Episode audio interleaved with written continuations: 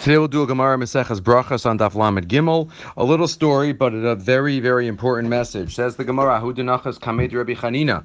There was a man that went to be the Chazzan in the shul of Rabbi Chanina, and he started doing Chazaras Hashatz. Omar, Hakel, Agadol, Agibra, Vanora, what we're familiar with. But then he added on, Ha'adir, Ha'azuz, Ha'yarui. Instead of just saying the four adjectives that Chazal tell us, great and awesome, he adds on more.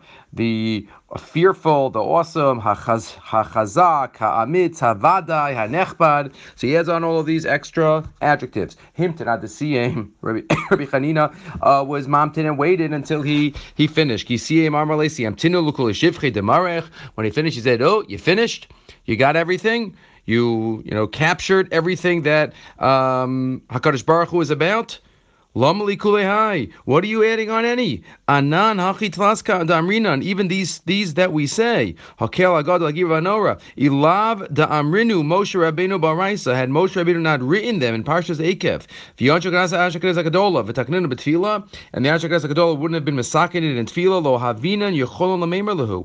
We wouldn't be able to say it. V'yadamrit kulehai v'azlis, and you keep going and you add on. How could you add on? What you now you've now you've. Uh, captured it, now you've zeroed in really on God's greatness. Like a king that has thousands and thousands of gold coins. And they say, wow, he's amazing, he has so many silver coins. That's a gnai. How could you even say that, right? That you, so you shouldn't even start talking, because that's going to insult the king implicitly. So, so too, the message of Rabbi Chanina is that we have to say exactly what Moshe Rabbeinu told us to say. Gadol, Gibar, and Nora. Anything more would be Kalamosif, Goreya. What's the message? We can never really, really finish praising HaKadosh Baruch Hu or thanking HaKadosh Baruch Hu. The message is it's never ending. Rav Salvechik said maybe that's why we, the minhag is to say Adon Olam or Yigdil at the end of davening uh, on Shabbos and Yom Tov. Why? What's the message? It's Ki'ilu, we're starting again. It's Ki'ilu, you know, we're do, we're uh, saying something that reflects the fact that we really should be staying in shul all day.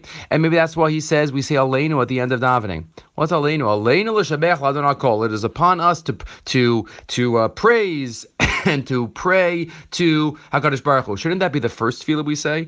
Aleinu L'shabeach, and here we go. We're going to be Meshabach. Right before we leave, Aleinu L'shabeach? Yeah, because it's basically saying that we really should have to stay in shul all day.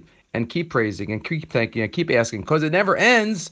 Our needs never end. But look, we're human beings, so we have to. So before we leave, we acknowledge that fact and say, Aleinu L'shabeach l'Adon HaKol. But that's the message of Rabbi Chanina. You finished? We can never finish, and we have, just have to recognize that fact uh, and do our best in the context that we find ourselves. Have a great day.